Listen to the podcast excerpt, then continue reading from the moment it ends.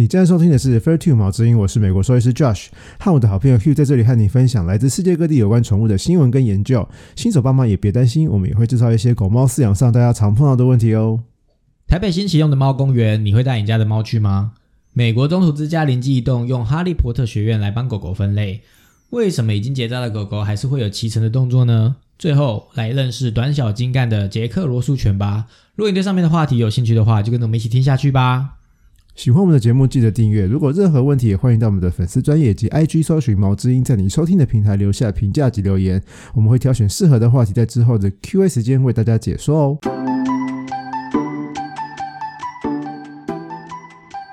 今天我们的第一则新闻啊，其实已经不是新闻了，是十一月中的事情。那我们播出的时候，其实已经很久，但因为我们觉得这还蛮值得讨论，所以我们还是要来跟大家讨论一下。那这则新闻就是台北市在。十一月中的时候，在万华区有一座首座的猫公园举办开幕活动。那这个公园呢，是台北市议员向北市府争取的。然后后来跟北市公灯处、新工处一起努力，将万华区中心桥旁的道路用地打造成猫咪的专属天堂。里面有木造儿童跳呃木造猫跳台、猫造型长椅跟猫咪彩绘，然后也有人玩的东西，让民众在遛猫的同时，也可以让儿童长辈不无聊。然后之后呢，市长柯批也有在 FB 抛文说，猫奴也可以带着喵星蓝来专属的猫公园山。散步，公园附近的浪猫也可以来这边玩耍玩耍探险。可是呢，其实这样的新闻一出，其实有不少的反对声浪。然后后来科比的 FB 小编也补充说明说，猫咪个性千百种，有的不爱出门，有的爱出门，要依照他们的习性决定才才才决定要不要出门。然后动保处处长也出来说话，说猫公园其实是猫造型的公园，不是让呃民众像遛狗一样来遛猫。那针对这个新闻，你有什么看法呢？我觉得我们先从猫公园需不需要这件事情来讨论好了。我我其实觉得，假如你是要比照狗公园的话啦，那猫公公园不需要，因为狗公园真正的狗公园就是一个开放的空间，然后应该说不是，就是半开放的空间，它是有围栏的，然后主人可以进去，然后把狗狗牵绳拔掉，让狗狗在里面自在的奔跑，然后跟跟跟人啊，跟其他狗狗做朋友啊，然后互相玩在一起。那只要你要是比照道理的话，办一个猫公园的话，那我觉得是完全不需要。为什么不需要？就是因为猫习性根本就不适合在一个开放空间跑来跑去啊，它们很容易怕，一下就一一有大声车响，大声的声音响啊，那个车子不是有时候会嘣一声吗？或是邻邻居在装瓦斯也会嘣一声啊，或者突然狗狗吠一声，猫就会吓掉，它就会可能就会挣脱呢，或者是直接，因为它已经没绑绳子，它就直接跑走飞走了。是，而且猫是垂直的东西啊，所以你根本就是拦围栏是拦不住它的，它一跳就跳出去了。所以公园的存在对他来讲，他本来就不需要一个所谓的猫猫公园。对，那在国外有这样子的公园吗？就是疯猫的。我我我在我之前在美国，美国是没有了。然后我查澳洲也没有。然后我知道美国的公园跟国家公园是欢迎宠物去的，就是狗狗啊跟猫咪啊，只要有牵绳，然后有呃有打该打的疫苗，有做该做的驱虫，是欢迎去公园玩，去国家公园玩的。嗯，对啊。然后像美国很美国流行露营嘛，所以很多人都会带他们的狗狗猫猫一起去露营。对啊，但是我知道在澳洲，澳洲的公园是欢迎狗猫，但是澳洲的国家公园是不欢迎动物去的。他们非常重视保育，所以怕它去猫去国家公园会伤害到野生物种之类的吧？对对对对对。然后在美国跟澳洲都有狗公园啊，就是一个围起来的区域，让狗可以在里面自在奔跑，可以拖。台湾也有。对啊对啊对啊，可是都没有专属的猫公园啊。这狗狗看到其他狗狗，看到其他人，就是你知道，狗来疯，人来疯，就一起玩在一起。猫很少做这件事情啊。它不看到一堆狗，或者看到一堆其他猫不认识的猫，一堆不认识的人，搞不好就暴怒，然后就炸毛了，或者就吓得半死了。而且狗狗会随地大小便啊，但是猫不会啊。猫会，猫只会在它们觉得安心、冷静，让它们觉得自在的地方，它们才会上厕所啊。所以你去一个大公园，让它跑来跑去，它也可能就会憋屎憋尿，可能搞不好就要赶快回家。所以我觉得，嗯。以比照搞狗公园的道理去办的猫公园是完全没有必要的。好，所以首先这个猫公园这件事可能就是不成立的，就是它可能就没有这个需求。对啊，完全没有。然后遛猫了，我们再从遛猫来说好了。遛猫到底是不是必要的？我觉得其实没有，也没有很重要。为什么不需要遛猫？就是家猫已经习惯住家生活了，户外又充满这么多危险，又充满着疾病。猫咪有这么紧张的生物，你带出去，搞不好它们压力太大，回家还什么频尿、血尿、乱尿尿之类的状况，对啊。而且我觉得对猫咪来说，对家猫来说，住家的环境丰富化才是最重要的。就我们一直在宣导，就是猫咪要有垂直空间啊，一定要可以让它跳上跳下、然后一定要玩常识玩具啊，然后一定要多跟主人互动啊，然后家里也要有可以躲藏的地方让它们躲起来，然后不该有的植物啦，然后也不要有开放式的火源啦，然后这些都是。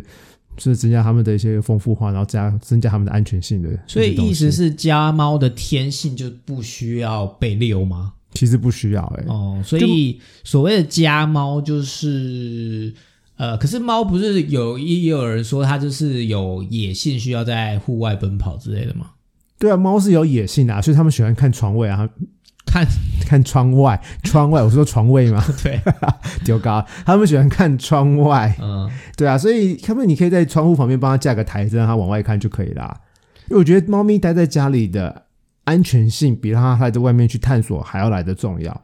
就如果你是宠物猫的话，其实是在家里才是最适合安全舒适的环境，对它而言。对啊，对啊，对啊，没错。没有被遛的必要性就对了。但是如果我今天是主人，我就想遛猫是可以的吗？你要遛猫出，你一定要，我觉得可以啊，为什么不行？因为台湾的公园其实也是欢迎猫咪去的啊。只要有牵绳、有打晶片、有做该做的驱虫跟疫苗都有做的话，出去是无妨的、啊。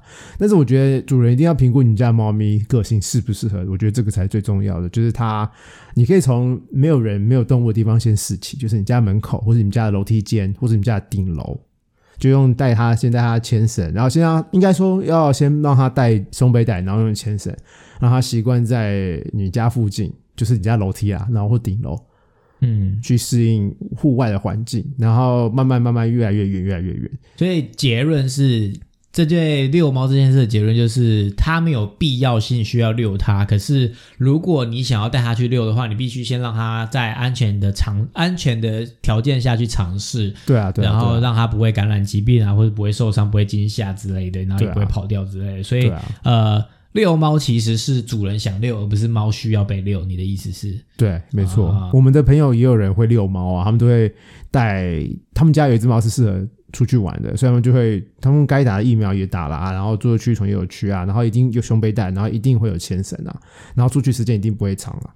所以在这个前提下，就是呃，你的猫有意愿还是可以遛，只是你要做好这些防护措施。对对对对对对，猫咪的个性比较重要，对啊、然后最重要的问题其实是我觉得是疾病管理才是最重要，因为那个猫公园他们一开始是说欢迎浪猫去，然后也欢迎家猫去，那就代表家猫跟浪猫会有直接接触啊，我觉得这个是最大的 no no 的问题，最大的 no no 的地方，因为。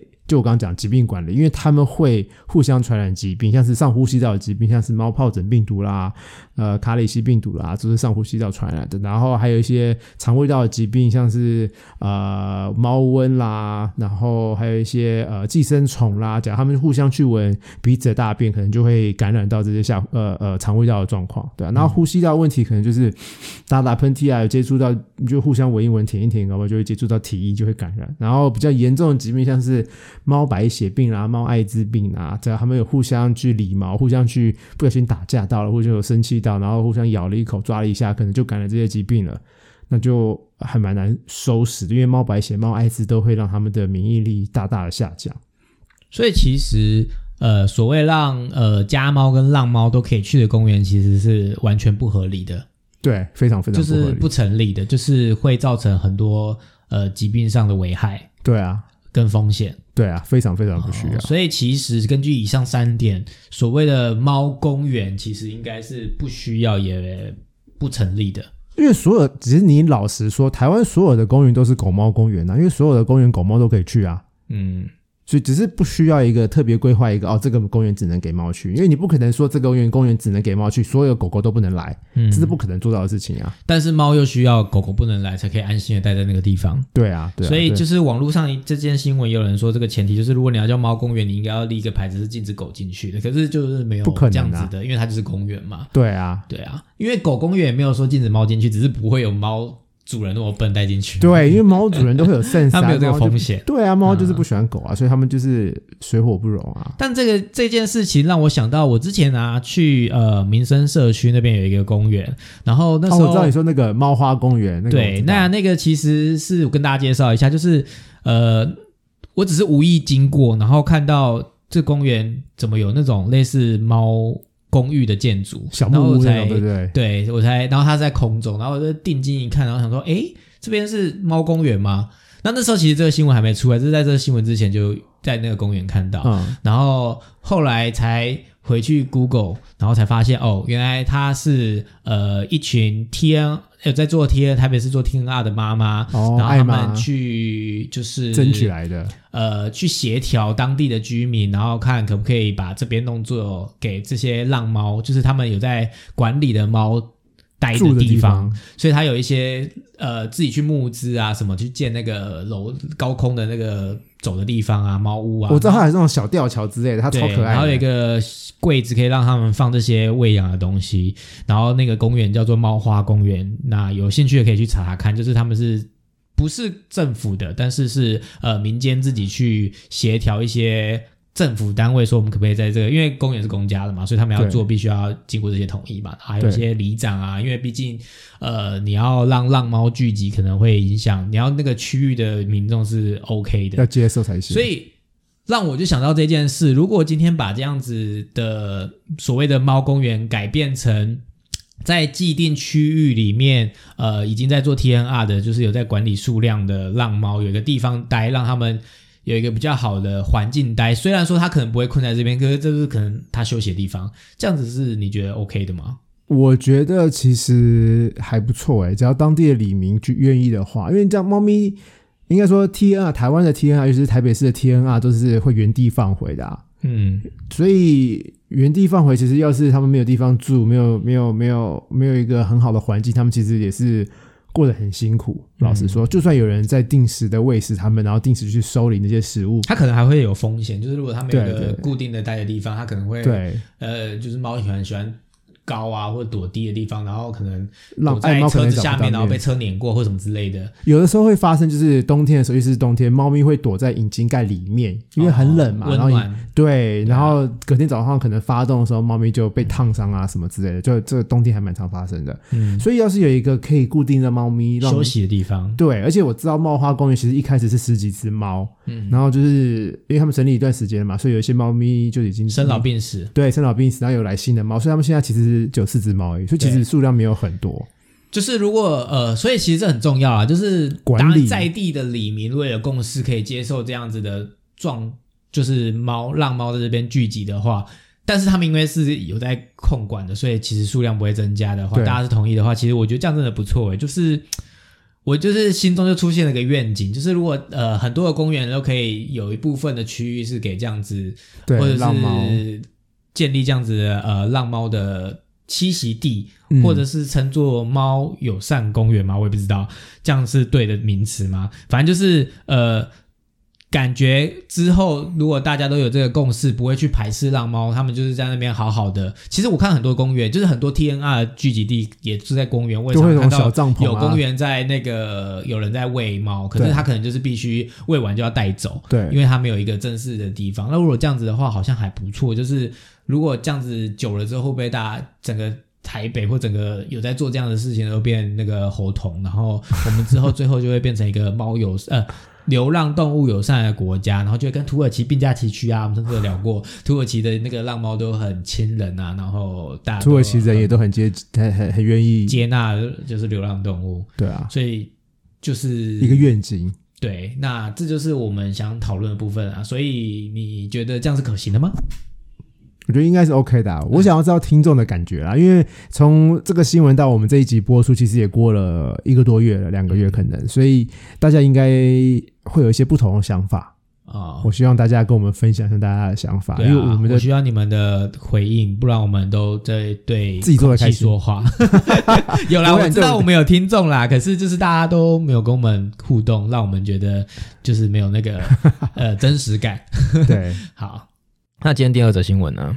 今天第二则新闻其实是跟哈利波特有关系，就是你有哎、你有玩过？你跟哈利波特熟吗？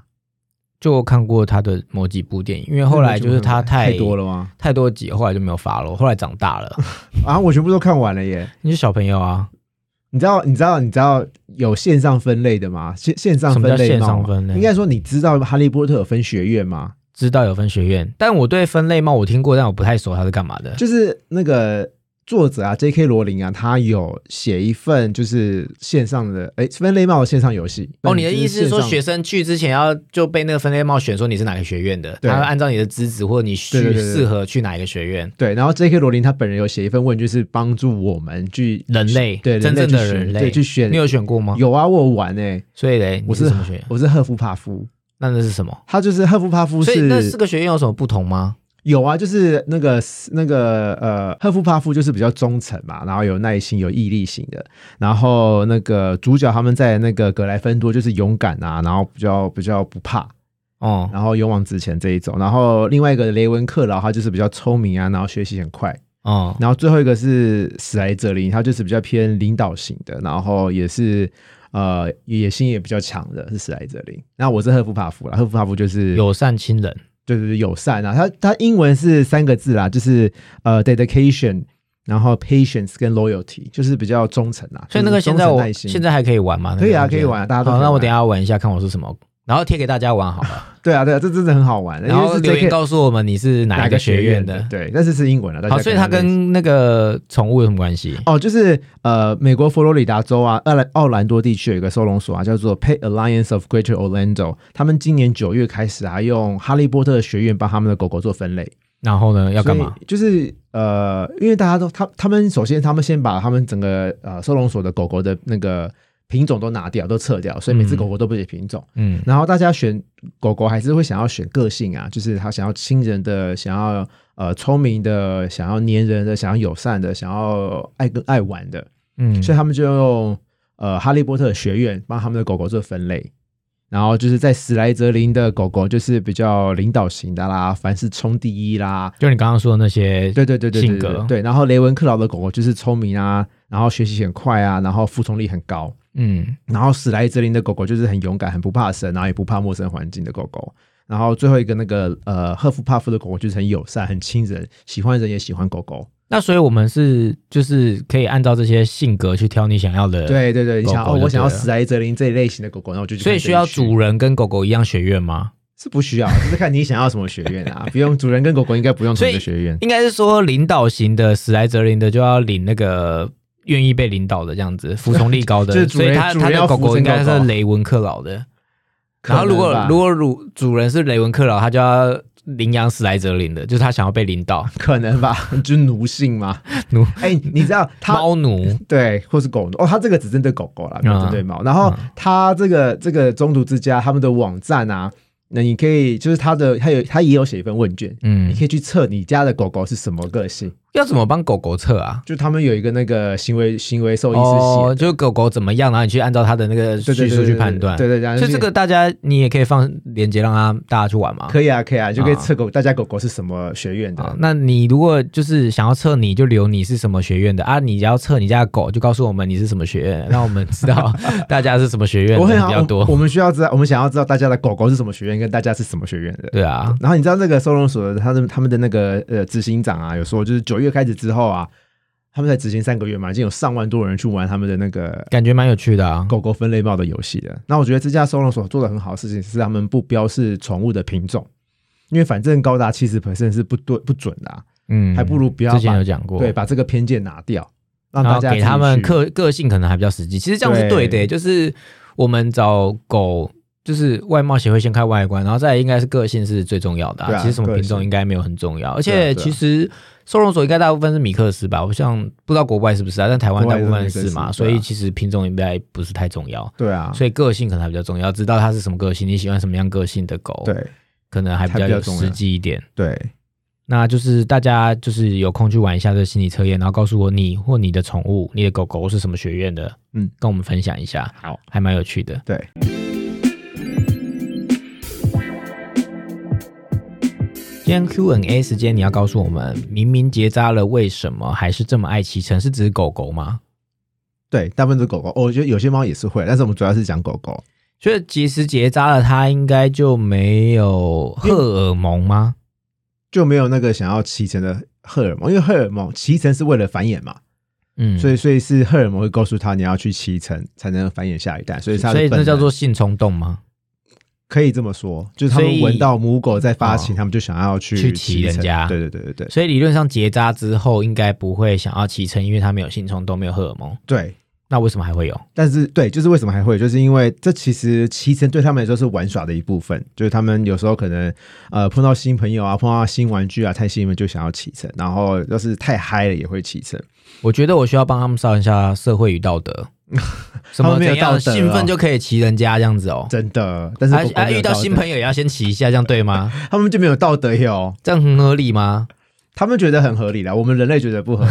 这样，嗯，汤嗯汤好，他们觉得那还有嘞，还有什么其他原因？那像呃，另外一个原因就是地位。嗯，狗狗骑乘是要展示他们的地位，就是因为狗狗是群居动物嘛，它们嗯原型是狼嘛，所以他们是有首领的，首领地位最高，就很像那个猴有猴王的意思。对对对，所以狼是也是有这狼狗有哦，狗有啊，狼也有啊，就是狗狗会想要，狗狗的头会想要骑地位比较低的，可像它是家犬，就只有他们家一只诶，它在外面怎么分别它？它是就是比如说那个一个感觉，一个 feel，五个家的狗出来聚会，谁知道谁是首领？所以会先打架、啊，搞不好会先打架，打完架才知道谁是老大、啊。然后有一些就是，假如家里有一只狗的话，狗狗会看家人的地位，它会骑家里地位最低的那个人，常常是爸爸，什么鬼？真的就是骑爸爸的脚，会骑爸爸的手。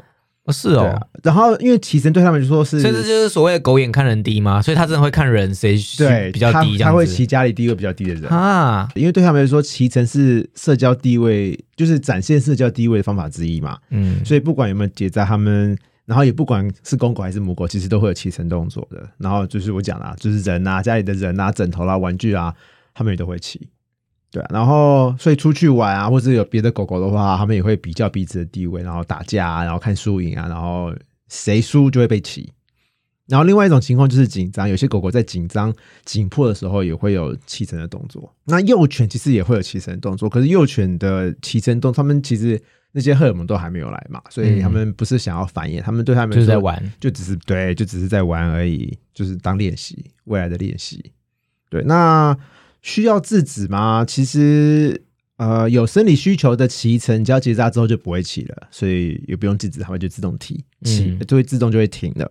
那假如结扎之后还没有停的话，那还是有其他，还是有骑乘动作的话，那就看会不会造成别人啊、别的事主啦、你家人啊，或是其他动物的困扰。假如它次数没有太多啦，然后没有太频繁啊，然后没有造成困扰的话，其实不制止也还好。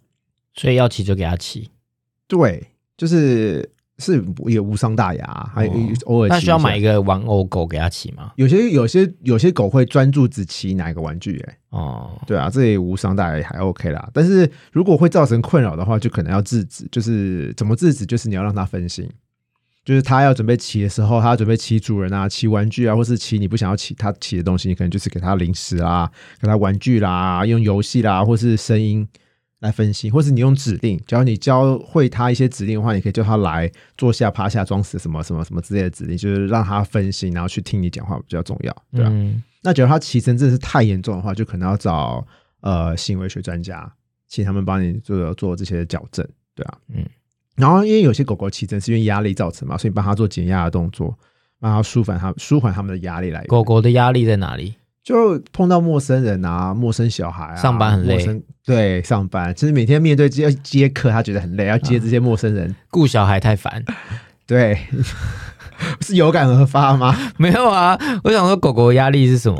他可能陌生人，然后嘞，对啊，就是陌生人啊，或是只要他今天出去玩玩了一圈，他回来会觉得很累，可嗯，能压力很大，或者看了一堆狗狗，陌生狗狗，他也觉得很累，哦。或者去看医院呐、有些狗狗去动物医院，他们是压力很大啦、也有的会出现起身的动作，所以压力大就要骑人家哦。有些狗狗会，对啊，哦所以就是要有练习减压，大家可以大家大家可以帮狗狗练习减压，就是假如它是对动物医院有压力的话，那就是你可能啊、呃因为迟早会去动物医院嘛，所以不如、嗯。不如早一点开始帮他做减压的活动，呃，减压的训练啊，就是你可以是预先做起来放，对，你可以就是散步的时候啊，稍微经过动物医院一下，然后嗯。经过动物医院一下就给他零食吃，他看到动物医院就知道哦有零食吃了，它经过动物园知道那是动物园知道它们闻到味道。哦。有些狗狗看到就是快到动物园就会开始踩刹车，它就不愿意进去了。这么妙，对，所以然后他家回家路上不能经过就要绕路这样子。或是你要绕路，不要绕路了，我觉得会让它就是越来越不喜欢。啊或是你可以就是慢慢走进动物园，然后每次进动物园就只是吃零食，或是让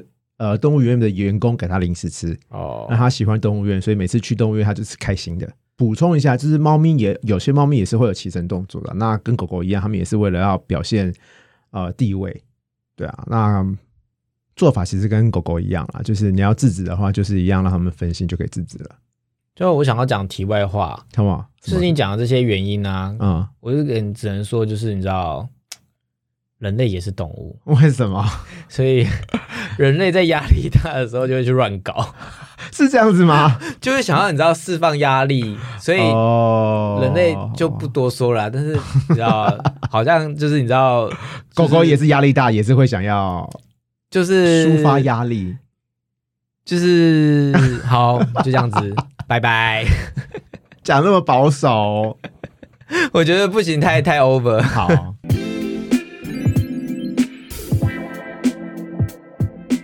今天我们品种时间要介绍的是捷克罗素梗梗犬，好难念。哦。你念英文 它的英文是 Jack Russell Terrier。好，那它有什么特别的？它就是你有没有看过那个有以前有部老电影叫做《摩登大圣》The Mask？我听过这部，但我没有什么印象，它就是很久了。很久很久，就是金凯瑞哦，那个时候是卡梅伦迪亚兹刚出道的电影，然后就金凯瑞会戴一个绿色面具，然后他就会变身像一个卡通一样的那怪里怪气的一个人，然后会穿全身都是黄色的西装，哦然后它里面有一只狗狗，就是杰克罗素梗犬，哦，对，然后它、啊这种狗只有在这部电影红吗？还有什么卡通是它吗？我印象最深刻就是摩登大圣，哦。对啊，然后他就是哦，然后杰克罗素梗犬啊，它同同类型蛮像的，有一只叫做呃 Parson Russell Terrier，就是帕森罗素梗犬，嗯，对啊，一般人都分不出来啦，但是美国畜犬协会有在分，但是大部分人都没有在分，大部分的畜犬协会都没有在分，就是帕森罗素梗犬会大一点点，嗯。然后杰克罗素小一点点，然后一个嗯。啊，你说什么？所以他们有什么特色？他们的特色，你先让我补充最后一件事情，就是，我常常把捷克罗素梗犬跟罗斯克洛叫错，因为实在是太像了，尤其是讲中文不一，样。罗斯克洛是人呢、就罗斯克洛、罗斯克、罗斯罗斯克洛，我是觉得这几个字比较难念，但我不会搞错。杰克罗素跟罗素克，我相信这一集讲完，你就会把他们两个讲错。你讲，你你不要再洗。脑我了，你赶快接下来，我等一下就会念错了。好，我先讲大家，我先介绍历史给大家听好了。就是呃，他们是在十九世纪的时候在英国培育出来的品种，然后那时候是专门用来呃猎狐狸用的。所以梗犬也是猎犬，对，梗犬是猎犬的一种。对，然后在那个年代，其实只要是体型偏小，然后可以打猎狐狸的狗狗，通通都是叫做狐狸犬、猎狐狸犬，嗯。就它不是一个一个单一的品种。嗯。然后后来啊，有一个牧师，他叫 John Jack Russell，就是嗯约翰杰克罗素，他养了一只叫做 Trump 川普的猎狐狸犬，然后他就很喜欢这只狗狗，然后很喜欢这个品种。然后他也发现，就是很有，就是在英国那时候很有猎狐狸犬的市场，他就开始专门挑选小型啊，然后个性执着啊，然后体力好好的狗狗来进行繁殖，就是用川普的当做原型，然后找类似狗狗来繁殖，嗯然后就培育出现在我们所知道的捷克罗素犬。所以它名字就是这就是这个牧师的名名字，对，然后那个人是牧师嘛，对，所以这个它的名字就是从这个牧师来的。所以那它这种狗到底有什么特色？它特色就是它小型犬，可是它运动需求非常高，它是少数小型犬，然后运动需求高的，然后它的全身就是肌肉很发达，它到肩膀哦，就是身高到肩膀只有二十五公分而已，所以还蛮小只的。哦，体重对啊，然后体重才六到八公斤而已。然后它的颜色啊，就是白色为主，然后就是白棕色、白棕色为，然后棕色比较少，有的会棕色多一点，可是它都是白色为主。然后它有两种毛色，一种是刚毛，一种是呃软的短毛。嗯，然后它们最重要的特点就是人全身都是肌肉。身材蛮好的，对啊蛮对啊对啊结实的。对啊，对啊，对啊。然后他们的个性啊，他们就是呃标准的工作犬啊，所以他们是需要有工作做的，而且他们有工作做会很开心，然后他们使命必达，而且他们非常爱挖洞。家里有院子的人要小心，他们非常爱挖洞。你要去公园也要小心，因为他们会非常爱挖洞。挖洞是要干嘛？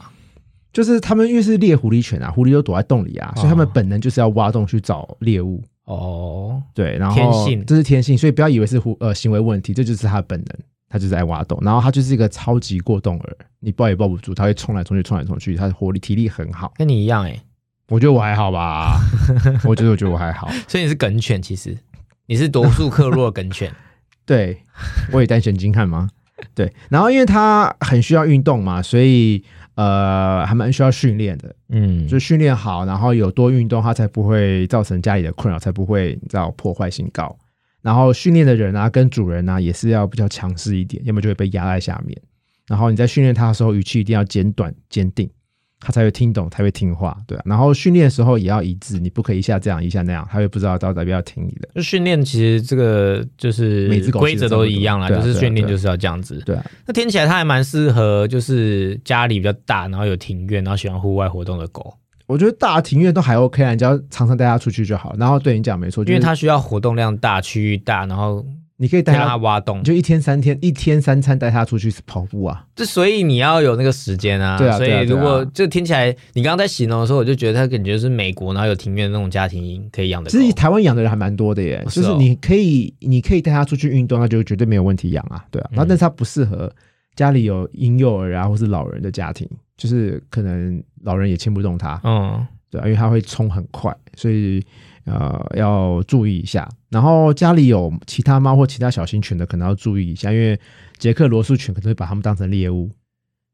对，所以要训练一下，或是磨合一下，或是家里不要养其他小型动物。那健康上有什么要注意的吗？他们还蛮健康的耶，就顶多可能就是膝盖骨异位的问题而已。小型犬都有的，嗯，对，还蛮多小型犬有。哦，那感觉就是一个还不错的家犬。对啊，嗯，就是你要有满足它，你只要满足它的运动需求，就就绝对没问题这。长得很可爱、对啊，就超可爱的啊。分享给大家。对啊，那今天节目就到这边啦，如果有什么问题，就是可以到我们的呃 social media 留言。那我们就下次见喽，拜拜，拜拜。